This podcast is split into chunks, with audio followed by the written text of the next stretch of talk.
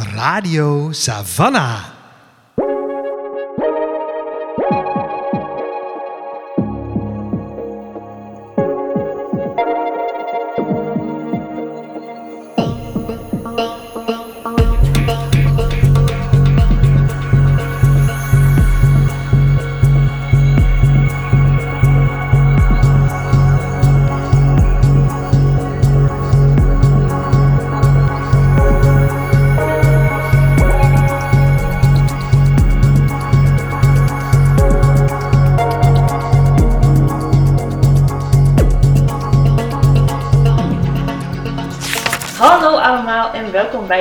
Aflevering van Radio Savannah, de podcast van Boekhandel Savannah D. Ik ben Suzanne En ik ben Lola. en Boekhandel Savannah D is een onafhankelijke boekhandel in het centrum van Utrecht. Wij zijn gespecialiseerd in feministische literatuur. Voor ons wil dat zoveel zeggen als literatuur op het snijvlak van gender, queerness, postkolonial en het klimaat. En deze week is het kinderboekenweek. Hey! Joehoe! En daar gaan we het over hebben. Yes. Specifiek gaan we het hebben over klimaatboeken voor kinderen. En hoe, wat, waarom, eh, leggen we hier zo allemaal uit. Radio Savannah. Het is eh, kinderboekenweek. Mhm. 6 tot en met 17 oktober, dus we zitten er middenin. Ehm, en het thema van deze kinderboekenweek is worden wat je wil. Wat eh, al dus de kinderboekenweek zelf betekent. eh, boeken over banen, over eh, opgroeien, over eh, nou ja, alles wat je in je volwassen leven tegenkomt en hoe je daar als kind over kan dromen. En wij dachten, we gaan het er niet over hebben. Nee. Nee, dus wij, eh, wij zijn een andere route ingeslagen met deze kinderboekenweek. Namelijk de route van de klimaatboeken. Yes. Eh, waarom zijn we dat gaan doen? Nou ja, het komt deels een beetje ook omdat het eh, een onderwerp is waar ik me heel erg mee bezig hou. Dus ik werk in het dagelijks leven als eh, docent jeugdliteratuur aan de Universiteit van Tilburg. En mijn onderzoeksprogramma daar gaat eigenlijk over klimaatboeken voor kinderen. Dus ik dacht, ik claim lekker een podcastaflevering Ja. over dit onderwerp. Wat ik zelf super interessant vind en waar ook heel veel gebeurt op het moment. En ja, het heeft natuurlijk ergens ook wel, zou je kunnen filosoferen over worden wat je wil, de toekomst, klimaat, et cetera. Ja, Dus hoe die twee elkaar misschien een beetje bijten af en toe. Ja, en ik vond het eh, ook een beetje een meer geïnspireerde invulling van het idee van de toekomst dan hoe ga ik later productief bijdragen in, in een beroepsvorm, zeg maar. Ik denk dat er ehm, meer te dromen valt dan, ehm, dan alleen maar wat voor baan je later gaat doen. Ja, ik hoop het. Ja, Dat gaan we zien eh, vandaag. Ja. Ehm, ja, dus wij duiken de klimaatboeken in. Ehm, in, de, in de breedste zin van het woord. Ik denk dat het wel goed is om even van tevoren te zeggen dat we het vooral gaan hebben over boeken voor kinderen tussen de 9 en de 12 ongeveer. Want dat is waar jouw onderzoek zich op focust. Eh, dus prentenboeken, et cetera, laten we voor nu even links liggen. Ja, dat is het. ja. Dus eh, we, gaan, eh, we hebben een paar boeken uitgezocht die we nog gaan bespreken later deze aflevering. Maar voordat we dat gaan doen, duiken we even de wetenschap in. Traditiegetrouw in de Kinderboekenweek aflevering eh, inmiddels. ja. Ehm, dus Susanne, ik zet even mijn in- interviewstem op. Kun jij ons wat vertellen over je onderzoek? Ja, dus mijn ehm, onderzoek ehm, gaat over klimaatboeken voor kinderen. En meer specifiek gaat het, begint het vanuit de observatie dat kinderen eh, sinds enige tijd al laten weten aan iedereen dat ze geïnteresseerd zijn in het klimaat, dat ze bij willen dragen in gesprekken aan het klimaat. Dat hebben we natuurlijk gezien met eh, de klimaatstakingen, met de Fridays for Future, met de Greta Thunbergs van de wereld. Eh, jonge mensen die opstaan en zeggen: Het klimaat gaat ons aan, we hebben hier ideeën over, we willen hierover leren, we willen hierover meepraten. We hebben emotionele reacties, rationele reacties, we willen erover meepraten. En er is voor kinderen eigenlijk heel weinig mogelijkheden om dat te doen. Uh, omdat we klimaat en gesprek over het klimaat vaak zien als een politiek verhaal. uh, waar we rationeel beslissingen over moeten maken en uh, beleidsplannen op moeten schrijven en zo. Of als consumenten, zeg maar, beslissingen over moeten maken. En dat zijn allemaal gebieden waarin kinderen eigenlijk geen plek hebben of geen plek krijgen. Uh, dus kinderen kunnen niet stemmen, kinderen zitten niet in commissies, kinderen kunnen niet hun eigen geld uitgeven, kunnen niet beslissen wat voor soort eten ze kopen, wat voor soort kleren ze kopen, et cetera. Dus ik was geïnteresseerd in hoe kunnen kinderen nou wel deelnemen in dat gesprek. En omdat ik dus ook literatuurwetenschapper ben, ben ik gaan kijken naar de, naar de boeken. Eh, en hoe die boeken kinderen aanspreken, wat voor mogelijkheden ze geven. Eh, hoe ze eigenlijk het verhaal vertellen van klimaat. We hebben het al eerder over gehad. Het is eigenlijk een heel lastig verhaal om te verkopen omdat het zo abstract en zo groot en zoveel facetten heeft. Ehm, hoe kan dat dan binnen de jeugdliteratuur eh, gebeuren? Dat is waar mijn onderzoek over gaat. Ja.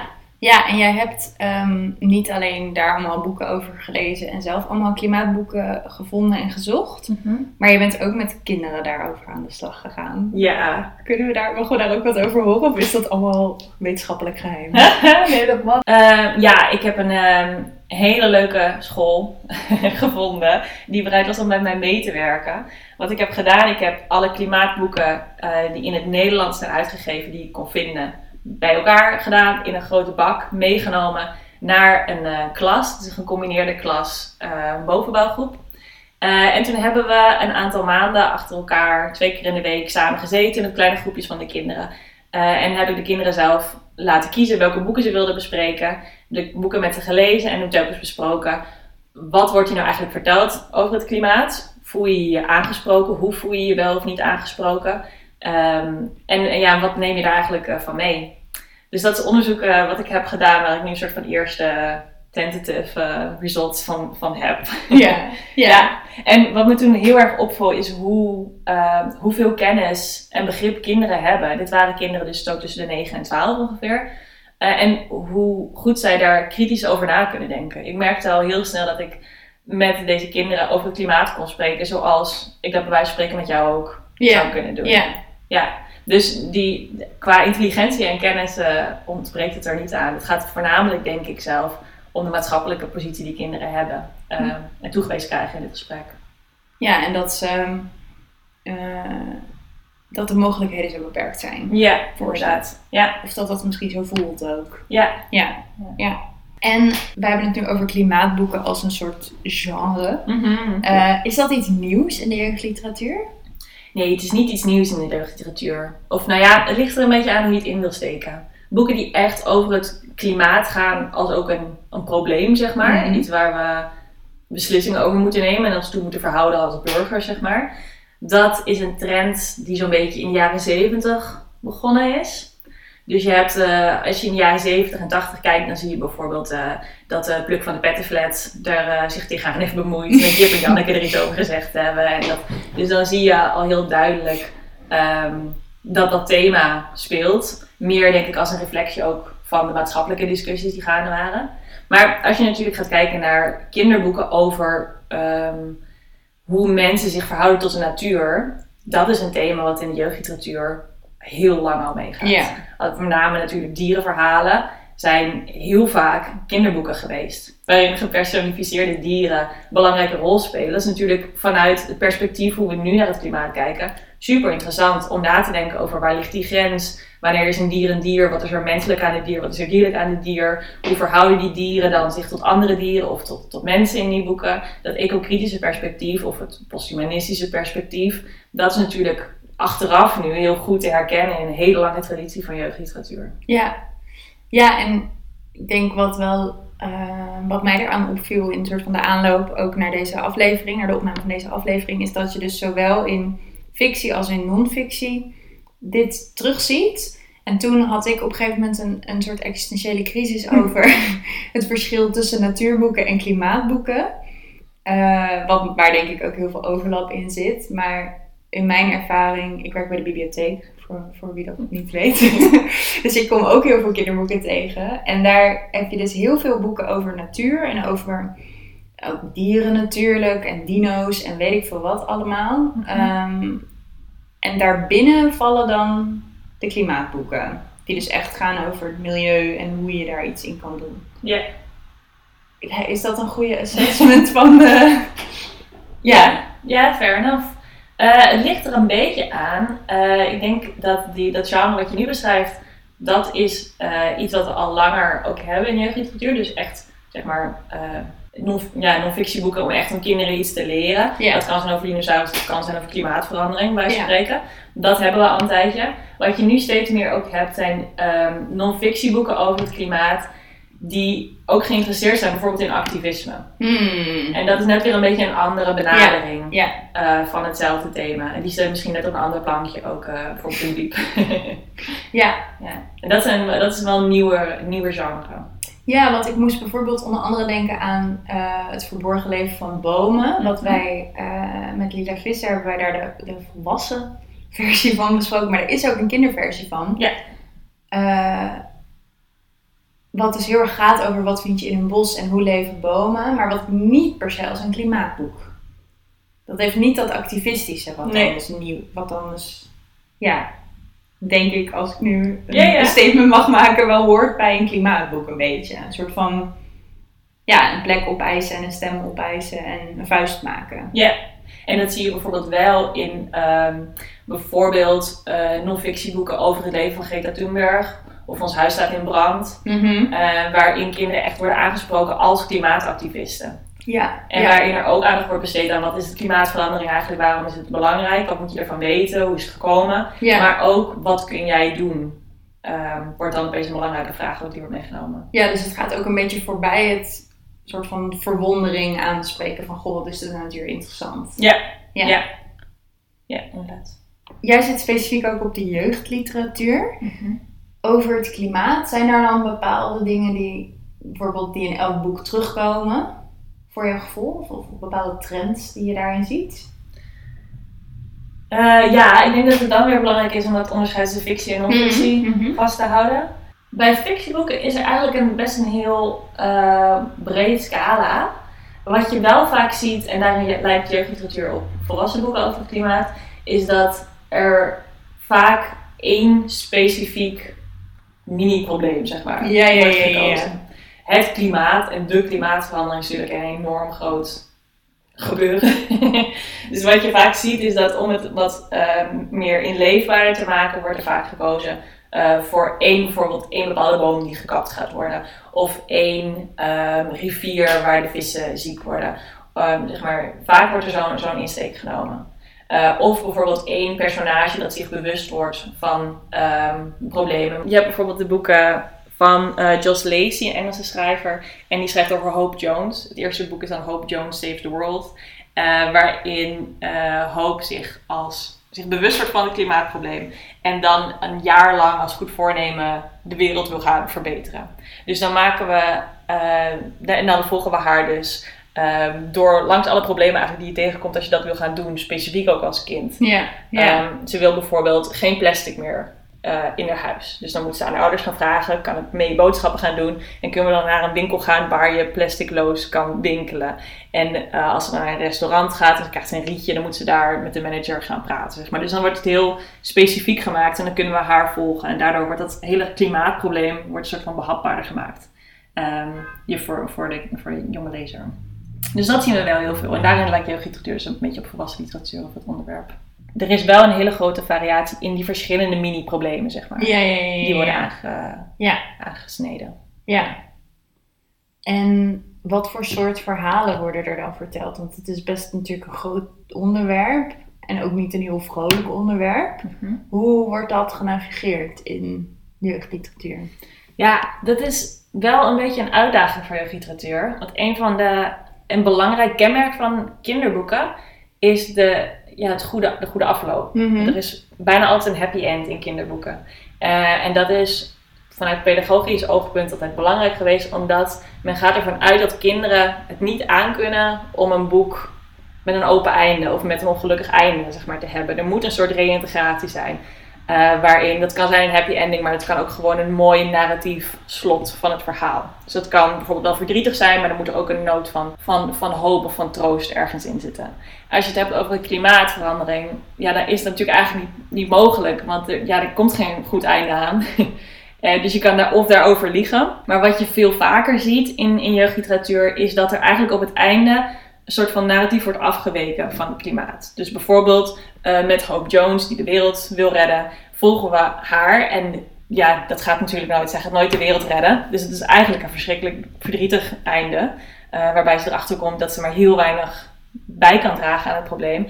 En het boek eindigt dan bijvoorbeeld eh, met hoe zij binnen haar gezin toch kleine veranderingen door kan brengen. Of dat zij bijvoorbeeld de relatie met haar moeder die daarin wil helpen, ehm, dat, dat dat ten goede komt. En dan focust het boek daarop. Dus dan Ja. wordt een soort van afgeleid weer van het klimaatprobleem op het einde. Maar dat is ook wel, als je het hebt over van collectieve verantwoordelijkheid en individuele verantwoordelijkheid, is dat best ingewikkeld. Ja, Want dan schuif je het dus wel allemaal op het individueel kind in dit geval dan af. ja klopt.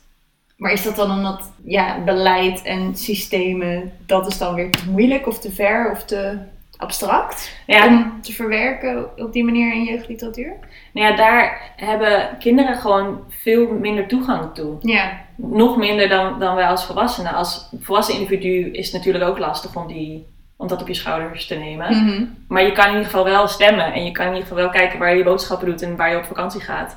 En een, een kind heeft die mogelijkheden gewoon niet. Dus dan, wat er nog wel overblijft, is heel vaak een soort eh, consumer approach, zeg maar. En heel veel navigeren met de volwassenen in je leven. ja. Ja, dat is dan de enige mogelijkheid, hè? Ja, vaak wel. Ja. Ja, en dat komt met name in de non-fictieboeken ook. Ehm, want daar komt dat heel vaak terug. Dan wordt heel vaak echt de nadruk gelegd op wat kan ik doen. Dan gaan we heel praktisch lijstjes maken, zeg maar.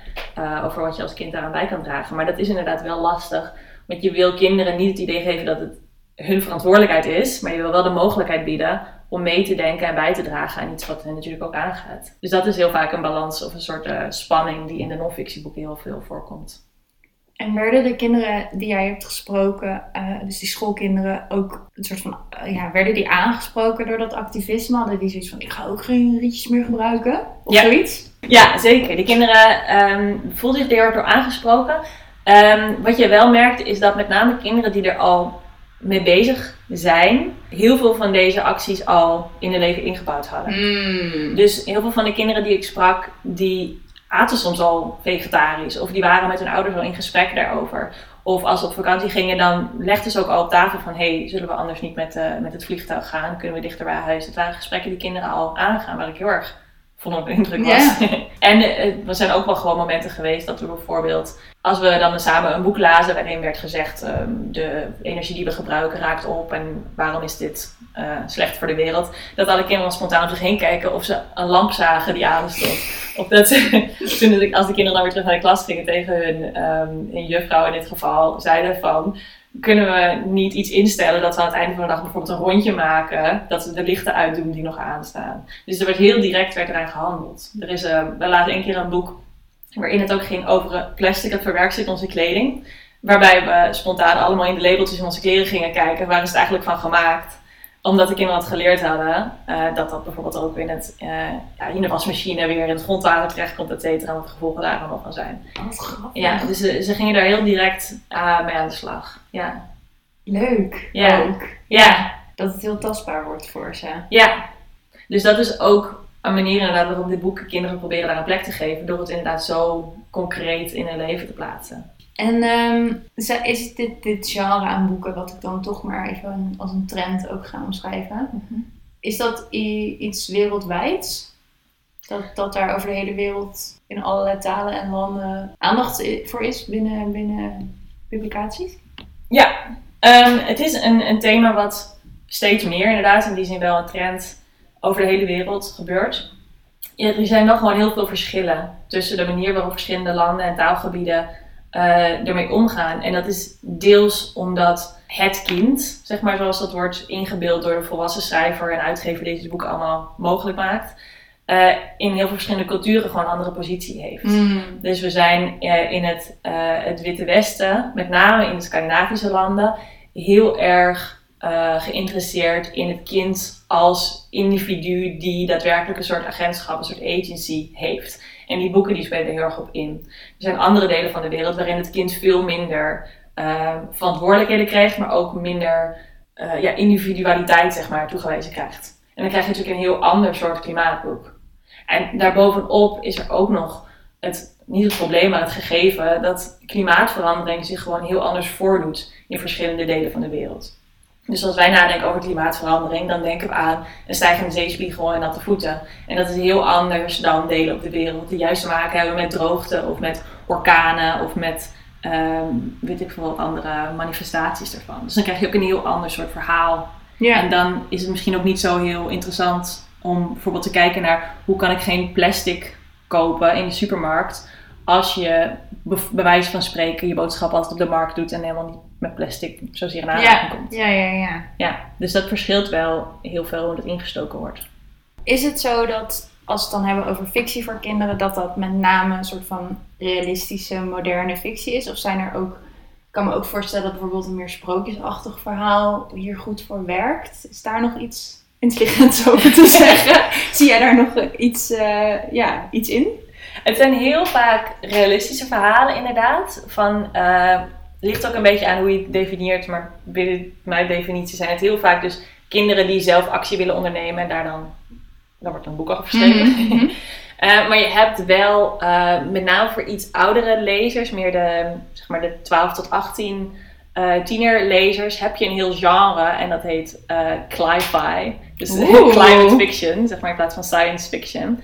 En dan gaat het heel vaak over eh, een dystopische toekomst waarin er een natuurramp is geweest, waarin eh, heel vaak de volwassenen natuurlijk minder prominent aanwezig zijn en er dan een tienerheld is. ehm, die allerlei problemen tegenkomt in die setting. Dus dan heb je echt een andere benadering. En Ja. dan eh, is het dus ook meer speculatief, meer fantasy. Ja, maar dat is meestal voor iets oudere kinderen wordt dat geschreven. Grappig.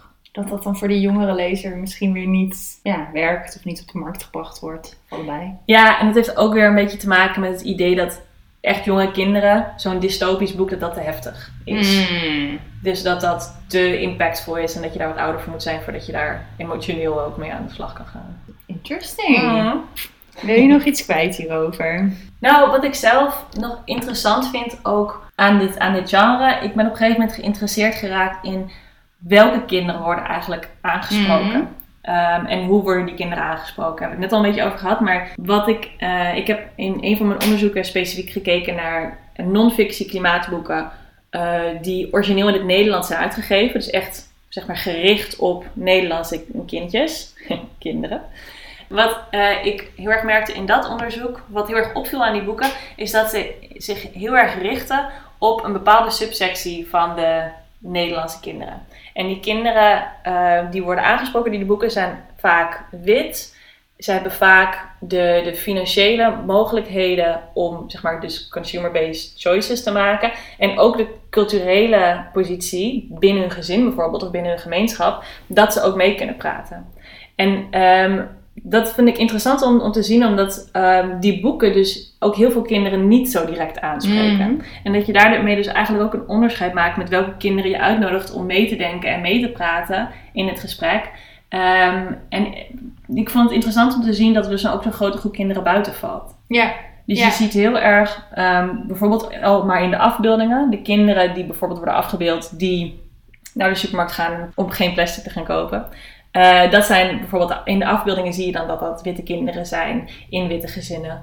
En je ziet ook dat eh, als er gepraat wordt over waarom klimaatverandering zo slecht is, dat er dan eh, juist wel weer zwarte en bruine kinderen bijvoorbeeld worden afgebeeld. Die, ja, bij wijze van spreken wachten tot de witte kinderen hun, hun komen helpen door geen plastic meer te kopen. Ja. Ja. Dus er zit, dat is een, een, wel, ik denk een belangrijke dimensie ook, die, eh, ja, waar, waar de kinderboekenschrijvers, als je kinderboekenschrijver bent en je luistert, waar nog veel te winnen valt. Ja. Ja. Ja, en ook in het kader van het gesprek wat we vorig jaar hadden in de kinderboekenweek over diversiteit in jeugdliteratuur. Ja. eh, terug te luisteren via deze podcast. Ja. We zullen het linken. Ook gewoon wel heel interessant dat, dat daar dus niet over nagedacht wordt ook, of over nagedacht lijkt te worden. Ja. Ja, en ook, we hadden het net even over de, de mogelijkheden die kinderen hebben. Dat verschilt natuurlijk ook eh, heel erg per kind en binnen het gezin en binnen de culturele context van het gezin. Ik merkte dat met, toen ik het onderzoek deed met de, de kinderen van de school, waar kinderen van allemaal verschillende soorten culturen en achtergronden ook samen zaten. Dat we ook merkten als het boek zei, ehm, vraag aan je ouders om dit jaar niet met het vliegtuig op vakantie te gaan. Er waren er heel veel, eh, vaak witte, welgestelde kinderen, die zeiden van, oh ja, dat gesprek heb ik ook al gehad. En soms dan eis ik gewoon van mijn ouders dat we dat niet doen. En dan waren er andere kinderen in de groep die zeggen, nou, daar zien mijn ouders, zien we ermee aankomen. Ja, ja, ja. En omdat dat soort ehm, dyna dynamieken, bijvoorbeeld gezinsdynamieken, verondersteld worden in veel van deze boeken, zijn ook de, de mogelijkheden die de boeken aanreiken, ja, maar gewoon toegankelijk voor een Voor een beperkt aantal. Ja. Ja. ja. Nog veel te halen, denk ik. Zeker nog veel te halen. Ja. Ja. Nou hebben wij eh, een aantal boeken gelezen voor deze aflevering. Want we dachten, we gaan niet alleen maar abstract praten. We gaan ook even daad bij woord voegen. Ehm, en eh, we gaan nu twee fictieboeken en een non-fictieboek bespreken. Die heb ik me net laten vertellen door de kinderen met wie jij gesproken hebt als soort van best of Nederlandstalige klimaatboeken Yes. gekozen zijn. Ja, we hebben aan het einde van het onderzoek hebben we gestemd welke boeken ze in de schoolbiep wilden opnemen. En dit waren de drie winnaars. Oké, nou, tromgeroffel. Welke het zijn? Hebben we nu een primeur of is dit al... eh, Ja, in principe wel, ja. yes. Ja. Eh, waar we het over gaan hebben, eh, is een boek wat al eerder in de podcast eh, een keertje langsgevlogen is. Namelijk De Eik was hier van Bibi de Montak. Dat is één. Later meer daarover. We hebben het over Een mooie dag om in een boom te klimmen van Jaco Jacobs. En over Frida's coole klimaatboek, geschreven door Monique Verheulen, Frank Pollet en Jurgen Walschot. Yes. Laten we bij de fictie beginnen. Eh, en misschien is het goed om even een. Ik zal even een korte samenvatting geven van allebei. En dan gaan we daar naar door. Ehm, de Eik was hier van Bibi de Montauk is dit jaar uitgekomen in het kader van de Maand van de Filosofie. Het was het, eh, het jeugdboek voor de Maand van de Filosofie.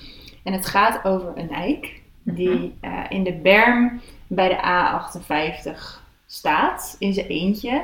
Zijn, zijn buren en familieleden zijn allemaal lang geleden al gekapt. En die eik staat daar nog steeds. En het boek reflecteert op hoe het is om een eik te zijn die in zijn eentje daar staat. Wat die eik heeft gezien. Eh, en, en ook over het ervaren van tijd, de haast, het contrast tussen iedereen die staat te mopperen in de file of met 130 langs de eik sjeest over de snelweg. En eh, die eik zelf, die daar staat en het overziet en het, en het eh, observeert. En dan eh, dus eh, een mooie dag in een boom te klimmen van Jaco Jacobs, vorig jaar verschenen en vertaald uit het Afrikaans. Ehm, waarin een, een jonge Marnus, is het middelste kind, hij heeft een oudere broer die heel cool en sterk is en zoenles geeft aan allemaal meisjes. En hij heeft een jonger broertje die een soort ja, kapitalist is en overal geld voor vraagt en heel veel geld verdient. En hij valt daar een beetje tussen en op een dag ontmoet hij een meisje die een boom wil redden. En zij gaat in die boom zitten, want die boom wordt gekapt, maar dat wil ze niet. En hij, ja, in een soort van vlaag van, ik weet eigenlijk ook niet wat me overkomt, maar nu zijn we hier, ehm, gaat haar helpen. En dan gaan ze dus in de boom zitten en de boom beschermen. En daar komen allemaal andere eh, figuren ook op af en de media. En, eh, nou ja. Ja. Dat, dat is het verhaal. Yes. Twee bomenboeken. Ja, toevallig eigenlijk. Ja? Ja. ja. Eh, nou, misschien wil jij anders een eerste indruk geven. Bijvoorbeeld eh, van een van de twee boeken die je, Ja. als, zeg maar, als nieuw in het genre. Ik ben nieuw in het genre. Wat me opviel. Dus we gaan het boek gaan dus allebei over een boom. En dat boek van Jaco Jacobs is eigenlijk een heel straightforward verhaal. Mhm. Kind probeert boom te redden. En doet dingen. Mhm. Eh, las als een trein. Mhm. En het boek van Bibi de Montauk vond ik in die zin interessanter, omdat dat ook nog meer het wordt verteld vanuit het perspectief van de boom. Het is, wat het is voor de Week van de Filosofie geschreven, het is filosofischer. Er zitten gedichten in die vanuit het perspectief van het wortelnetwerk van de Mhm. boom. Ehm, en het, ik vond het best moeilijk eigenlijk voor kinderen. Ja. Dat vond ik opvallend. Ja. Maar ik werd hier wel meer door geroerd dan door die, door, door die andere. Want op een gegeven moment eh, dreigt de boom dus om, omgehakt te worden. Nou, dat was natuurlijk drama. Mhm. En hij, hij, hij, heeft, ja, hij is bevriend, dat is niet eens het goede woord, maar hij heeft een soort van metgezel, de gaai. En dat is gewoon heel lief. En dan gaat hij graag het me redden. En, ja. Ja, Dus deze vond ik, de, de, bo- de eikels hier vond ik emotioneel, deed bij mij meer. Maar ja, ik ben een volwassen lezer. ja. Ehm, Ja, Ja. je hebt wel gelijk. Het is, het is een heel conceptueel boek eigenlijk. ja, ja. En- En het had ook een, het had met een paar, misschien qua toon of zo, een paar andere dingen had het ook een volwassen boek kunnen zijn. Ja, zeker. Want je hebt inderdaad in, in de Eikwas hier heb je die verschillende vertelperspectieven. Je hebt de verschillende genres. Het is deels proza en dan deels is er liederen of gedichten tussendoor. En er zitten illustraties bij. En er zit een gekke eh, schommeling tussen fictie en non-fictie. Ja. Want het is een, de, deze eik bestaat echt. Ja. En deze eik staat er inderdaad al een paar honderd jaar. Op een gegeven moment is het bos gekapt, dus die is snel weggekomen. Maar die eik is blijven staan. Ze wilden hem ook kappen. Misschien wordt hij alsnog gekapt binnenkort. Dus er zit ook een gekke... Er zit op heel veel verschillende manieren... speelt Bibi die Montauk met, met genres, met perspectieven... met fictie, non-fictie, met genres, et cetera. Ja. Ja. Ja, dat deed me eigenlijk ook heel erg denken aan het verborgen leven van bomen. In die zin dat het heel erg ging over: ik ben een eik, ik ben oud, ik ervaar tijd anders, ik ervaar eh, gender anders. Die eik zegt op een gegeven moment: ik ben geen man, ik ben geen vrouw, ik ben allebei. Mhm. Ehm, dus veel, ja, veel abstracter in die zin. Minder vanuit menselijk perspectief gewoon. Er wordt echt een soort poging gedaan van, om jou als lezer te laten begrijpen hoe het is om een boom te zijn. ja, klopt. En dat vond ik wel heel mooi. Ja, en als er dan inderdaad een afwisseling is, dan is het niet met mensen, maar met die gaai. Die Ja. het allemaal druk heeft, want die is aan het fladderen en die moet zijn kindjes helpen en die moet eten vinden. En die heeft eigenlijk helemaal geen tijd of aandacht of geduld, bedoel ik, voor, voor de boom. Die is veel te druk. Die is Ja. te druk. Ja, Ja. inderdaad, ja. ja.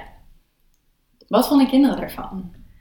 Eh, de kinderen vonden, die waren met name heel erg geïnteresseerd in het non-fictie gedeelte hiervan. Mm. Dus die wilden heel graag weten, die wilden verder weten. Die, wilden, die zijn hier nou ook om gaan googlen hoe het zit met die boom. Ja. En eh, gaan checken of bepaalde dingen wel waar waren. Bijvoorbeeld, er is een ontzettend leuke anekdote in het boek dat de boom gekapt zou worden. En voor die inspectie, ehm, toen die, die plaatsvond voor het kappen, toen zijn alle gaaien samengekomen en hebben de mensen toen weggedreven. Ja, die hebben de boom, boom beschermd. Ja, inderdaad. Ja. En allemaal zoeken of dat wel of niet waar is, bijvoorbeeld. Ja. Maar ze gingen dus heel goed op het non-fictie gedeelte ervan. Maar daardoor werd ook de, met name bijvoorbeeld de, de wortelliederen, Mm. werden daardoor, eh, konden ze daardoor makkelijker plaatsen. Ah. Ja, omdat eh, het dus minder abstract was, omdat ze al wisten, Het is een echte boom. En, inderdaad, Ja. ja. Ja. ja. En daardoor werd die, werd die, ja, die, al die verschillende perspectieven en genres en zo, Ja. ehm, die werden daardoor behapbaarder. Ja, want Ja. het is best een- ook gewoon een heel informatief boek. Ook Ja. over hoe bomen werken. Ja. En wat een boom is. En, en ja, jaarringen en wortels en noem maar, maar op. Ja. Dus het ook gewoon, ja, ik zou het niet aan iemand geven die zegt ik hou een spreekbeurt over bomen. Eh, maar je kan het er wel allemaal uitfilteren. Zeker, ja. Ja, en het geeft ook heel veel aanleidingen om er zelf over na te denken, inderdaad. En om jezelf daar in relatie toe te plaatsen. Ja. Omdat het zo'n, eh, omdat het die afstand neemt, inderdaad. Ja. Ja. Moeten we misschien een stukje voorlezen? Ja, leuk. Ehm, dit is de eerste keer dat we het wortelkoor tegenkomen. Die dus telkens ieder hoofdstuk eh, afsluit eigenlijk. Met een eh, reflectiemomentje. het heet het wortelkoor. Wij zijn het wortelwijde web. Wij weten alles, meten alles. We stellen de juiste vragen. We luisteren, we huiveren, we raden, we razen. Wij alwetend wortelkoor zijn nooit offline gaan, altijd door.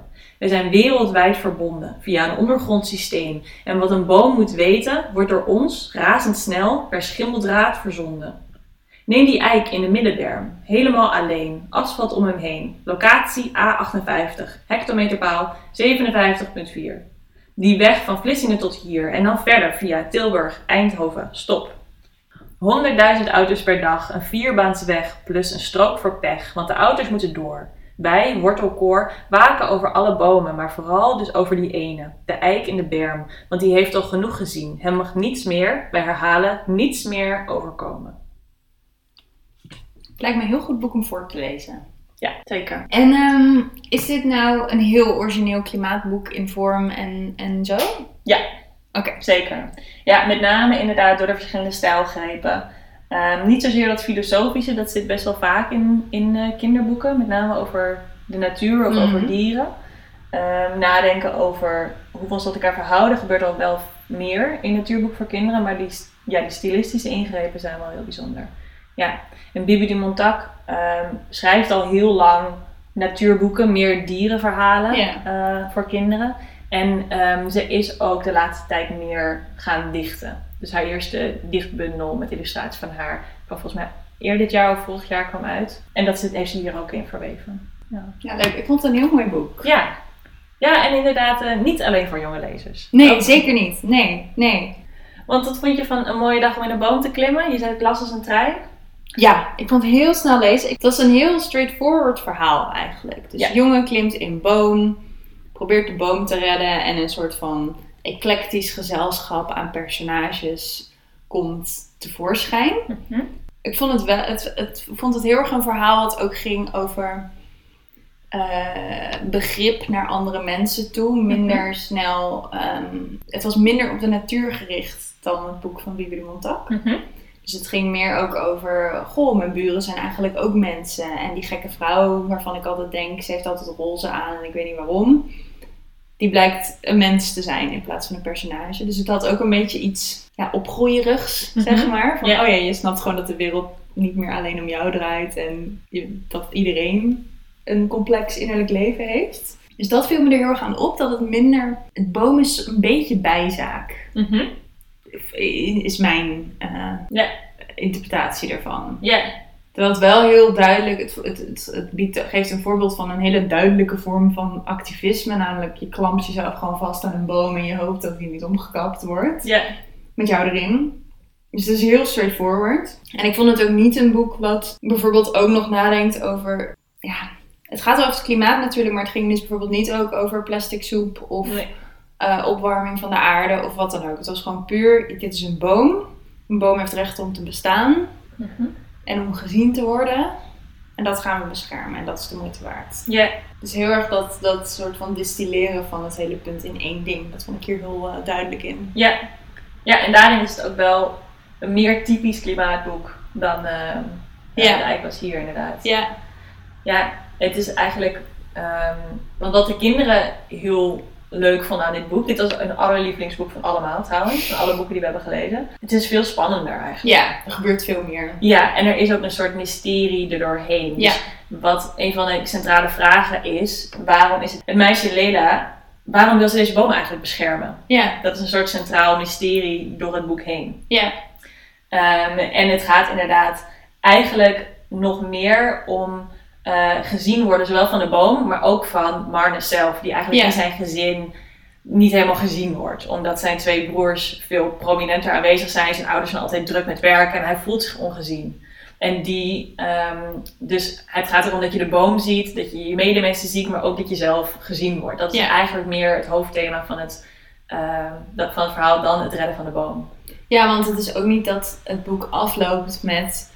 eh, nou, nu gaan we een volgende boom redden of zo. Of nu Mm. gaan we zoeken naar structureel oplossing. Dat, dat is niet het punt van het boek. Nee, Dat hoeft het ook natuurlijk helemaal niet te zijn. nee. Maar het is dus heel, ja, singular, zeg maar. Heel, eh, Ja, deels wel. Maar wat ik dus wel heel mooi vind, is dat het, het zien van de boom eigenlijk op hetzelfde niveau wordt geschaard als het zien van de medemensen en het zien Ja. van jezelf. Ja.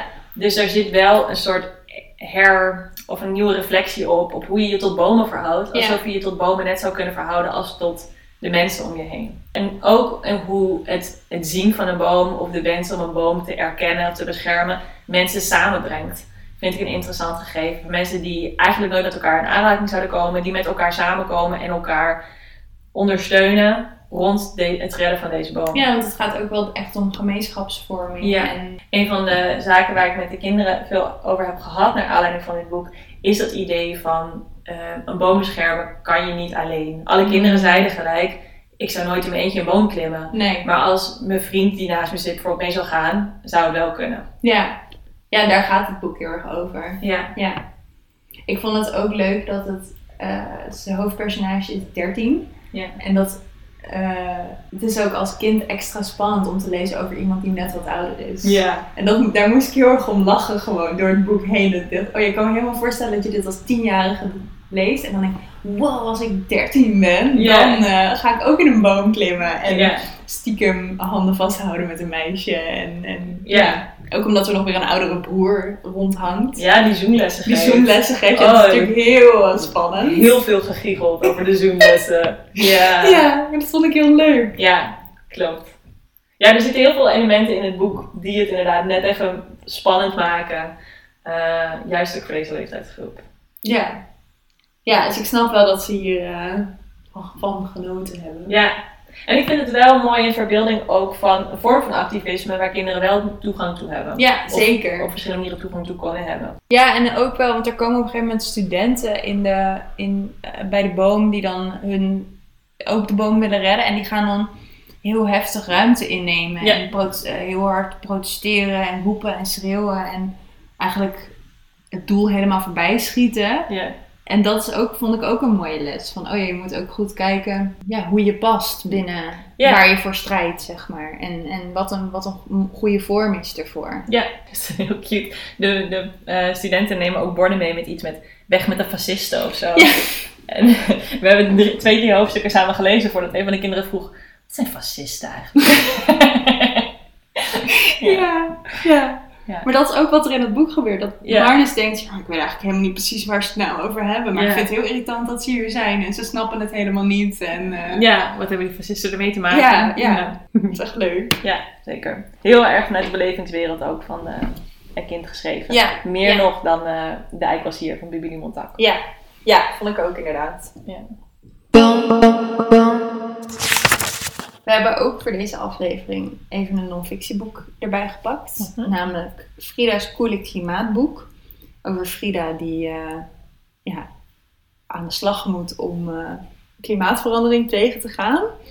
Ehm, wat is er bijzonder aan het boek? Of is het een exemplarisch voor? Het is deels exemplarisch, Mhm. als in eh, het is een boek met heel veel informatie over het klimaat en Ja. klimaatverandering. Dus waar komt het door? Eh, hoe dragen wij daaraan bij? Wat zijn mogelijkheden? Wat doen mensen al om het tegen te gaan? Wat zouden we zelf kunnen doen? Dat zijn eigenlijk allemaal ingrediënten die in alle non-fictieboeken over klimaat wel voorbij komen. Ehm, een van de uitdagingen van dat soort boeken is dat dat potentieel heel saai is. Ja. Ehm, dus de verschillende boeken gaan daar op verschillende manieren mee om. Dit boek gebruikt heel erg humor eh, om het een beetje Mhm, lichter te maken. Dus het knipt het op in verschillende kortere tekstjes. Dat maakt het behapbaarder. En eh, wat heel erg leuk aan dit boek is, is dat Frida zelf eh, neemt ons soort van mee door het boek heen. Dus die, eh, als we een bladzijde hebben met informatie, dan staat daarnaast altijd Frida ernaast om of bijvoorbeeld heel erg boos te worden, erg op een situatie, of om allemaal gekke poep- en te maken. Of om eh, nou, over plastic soep en hoe kan je dat dan eten? Zeg maar allemaal grapjes Mhm. te maken. En dat is wel specifiek aan dit boek. En dat is ook waarom de kinderen in mijn groep dit boek een van de leukste non-fictieboeken vonden.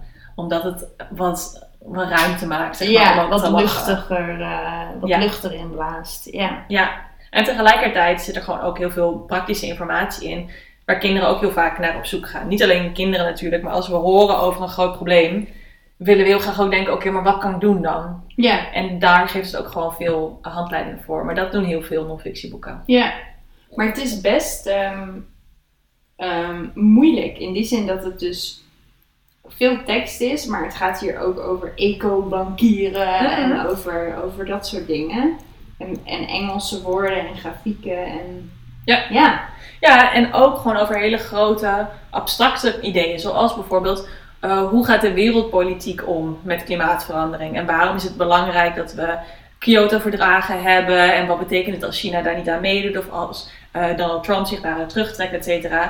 Dat soort echt grote, ja, heel complexe ideeën komen wel allemaal gewoon naar voren en worden heel helder uitgelegd. En hier zijn er dus best wel veel van. Hier zijn er best heel veel van. Ja, telkens wel dus met een andere insteek en een andere nadruk. Ja. Een andere boek wat, wat heel populair is, niet zozeer bij mijn kinderen overigens, maar wel voornamelijk bij volwassenen, is het boek van eh, Mark der Horst, eh Palm op de Noordpool.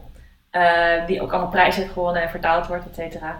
Ehm, die eh, nog veel meer aandacht besteedt aan juist die hele complexe, grote verhalen. Dus bijna de eerste helft van het boek gaat over de afgelopen honderden duizenden jaren en hoe het klimaat precies al geworden is zoals, het, zoals we er nu in zijn. Ja, ja, ja. Ja, en dat doet dit boek bijvoorbeeld iets minder. Dit is concreter in die zin. Ja.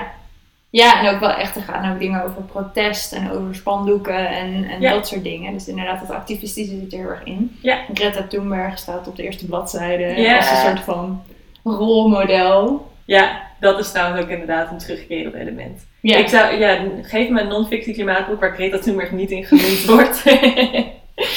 ja. Het is natuurlijk heel, eh, ik snap, zij spreekt hier heel erg tot verbeelding bij Zeker. kinderen. Ja, Ik heb nog twee vragen. Eén hebben we net al deels een beetje besproken, namelijk eh, schrijvers van Nederland, kinderboekschrijvers van Nederland. Wat zou jij hen nog mee willen geven als het gaat over het schrijven van klimaatboeken? Eh, en hadden we het natuurlijk net al over, over diversiteit en representatie en nadenken over wie je publiek is. Maar zijn er nog meer dingen waarvan je denkt, goh, hou dit in je achterhoofd of onderzoek dit eens een keer? Nou, ehm, wat je nu heel vaak ziet bij schrijvers is dat ze eh, de klimaatverandering vertalen naar de situatie waarin zij vermoeden dat de lezer zichzelf herkent. Wat nog heel interessant zou zijn, is om andere perspectieven ook eh, aan Nederlandse kinderen mee te geven. Dus er zijn bijvoorbeeld ontzettend mooie klimaatboeken en natuurboeken, eh, bijvoorbeeld van Native American schrijvers, met een heel ander perspectief, of uit verschillende Afrikaanse landen. Ehm, en ik denk dat die boeken nog weinig vertaald worden Mhm. naar het Nederlands, eh, omdat mensen het idee hebben dat het ver weg staat van kinderen en daardoor misschien minder aanspreekt. Het lijkt mij heel mooi als Nederlandse kinderen ook inzicht krijgen aan hoe klimaatverandering kinderen over de hele wereld verschillend beïnvloeden en raken. En hoe het zich anders manifesteert in de levens van kinderen over de hele wereld. Dat is meer een taak aan uitgevers en vertalers. Ehm, dat zou ik ze ja, graag mee willen geven. Ja. Ja, om ook gewoon de, de verbeelding rond, rond klimaat iets, iets breder te trekken. Eh, er wordt nu best wel. Er is een soort van vast stramien toch ook wel van hoe we dit verhaal vertellen. En dat is, eh, is een, prima, een prima verhaal wat we vertellen. Maar het is wel maar één soort verhaal. Ja. We kunnen, ehm, we kunnen die verbeeldingskracht op veel verschillende manieren in gaan zetten. En dat zou ik wel graag willen zien. Ja. Iets wat ik ook nog graag meer zou willen zien, is ehm, een, een literaire verbeelding van klimaatverandering voor kinderen, waarin emoties ook meer ruimte krijgen. Mm. Dus we zien heel veel klimaatboeken, zien we eh, een heel rationele benadering met allemaal feitjes en kennis en praktische tips en hoe we dat kunnen doen. Wat ik meer aangesproken zou willen zien in klimaatdiscussies in het algemeen eigenlijk, niet alleen voor kinderen, maar ook voor kinderen, is de erkenning dat het ook voor heel veel mensen een heel emotioneel gebeuren Ja. is. Je- Er is heel veel rouw en verdriet om wat er met de wereld gebeurt en heel veel angst over hoe dat bijvoorbeeld onze toekomst, maar ook al ons heden eh, beïnvloedt. En daar is bijvoorbeeld een genre zoals cli-fi, dus climate fiction is daar denk ik een mooie vorm van. Ja. Dat is één vorm die er nu bestaat. Ik zou veel meer eco-grief, eco, zeg maar eco-rouw, eco-horrorverhalen, eh, dat soort thema's zou ik veel meer eh, verkend willen zien worden in de jeugdliteratuur. Ja, want nu haakt het eigenlijk aan op boosheid dan wel frustratie. ja. That's it. Ja, en het erkent die frustratie, maar het gaat dan gelijk over... Oh, anders vraag je je ouders of je niet met het vliegtuig op vakantie. Ja. Terwijl misschien kunnen we ook gewoon even stilstaan bij het verdriet en die frustratie. Ja. Ik denk met name voor, voor jonge lezers is die frustratie ook heel erg met volwassenen natuurlijk. En Mhm. ligt heel erg ook in een soort erkenning dat je zo beperkte mogelijkheden hebt eh, om hierover te praten, over na te denken en helemaal om naar te handelen. Dat we mogen best wel bij die frustratie stilstaan en daar aandacht aan besteden. Ja. Ja. En ehm, als hier nou mensen luisteren die denken, oh, ik ben hierin geïnteresseerd om zelf boeken hierover te lezen of om met kinderen in mijn leven, jonge mensen in mijn leven, deze boeken te lezen of op via met deze boeken in de hand een gesprek aan te gaan over klimaatverandering. Hm? Where do they start? Nou, dan kom je natuurlijk lekker naar Savannah B. En dan eh, pik je wat mooie boeken bij ons op. Ehm, maar het is ook, ehm, je kan het natuurlijk aan de hand van boeken doen. En literatuur is een prachtige manier om eh, de verbeelding te stimuleren. Maar je kan natuurlijk ook gewoon het gesprek aangaan. Als je kinderen in je omgeving hebt. wat ik dus wel heel erg gemerkt heb in het onderzoek met de kinderen, is dat kinderen die ik ben tegengekomen het hier heel graag over hebben. Mm. Dat ze heel veel kennis hebben, maar ook heel veel vragen hebben, waar ik het antwoord eigenlijk ook niet op heb. Maar dat eh, er wel veel interesse is vanuit jonge lezers en jonge mensen in het algemeen. eh, ja, om, hier, om hiermee aan de slag te gaan. Ja, dus om het gewoon aan te gaan. Ja, inderdaad, ja. Gaan we doen. Leuk, dankjewel.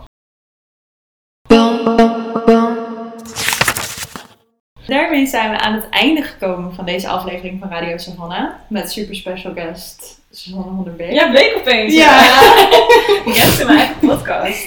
Eh, mocht je dit interessant vinden, dat hopen we natuurlijk. eh, abonneer je dan op onze podcast. Laat een recensie achter. Kom met ons kletsen. We zijn op alle socials van Savannah B te bereiken. eh, om nou, over boeken te praten. Over klimaatboeken, over andere boeken. We vinden alles leuk. Dus doe dat vooral. Wij Mhm. zijn er. Eh, wij bedanken zoals altijd Rieke Blom voor het maken van ons logo.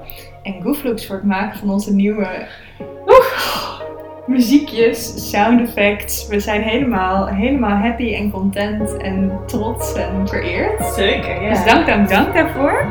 Eh, bedankt jullie voor het luisteren. En uh, we spreken volgende week weer. Doei!